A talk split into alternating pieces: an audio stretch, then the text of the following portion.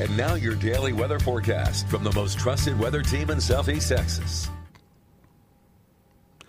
And good afternoon, Southeast Texas. Aaron Mack here with your weather authority. Today is August 21st, 2021. It is a wonderful Saturday in Southeast Texas. It's a hot one as well as for the last couple days, yesterday and today, no rain in sight compared to what we've been seeing pretty much for the first half of the month dating all the way back to that record month that we had in July. Now, I know what you're thinking. The rain's going to come back. Yeah, yeah, yeah.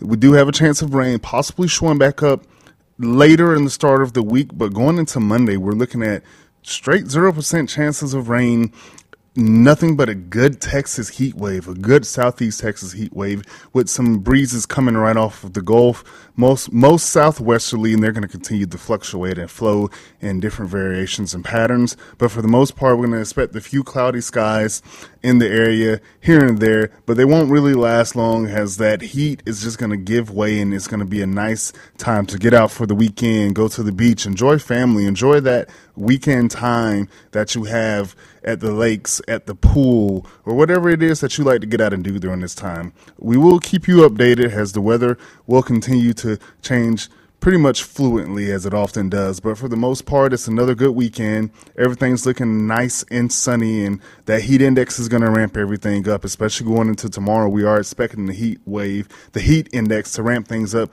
to around 104, 105 around the mid afternoon as we're looking at a high of 96 tomorrow. Today, the high has been around 94, 95. That heat index has it up to about 103, 104 today. But if you have to get out and you need to do any yard work, this weekend is the weekend to do it because we don't know how long this dry weather will stick around.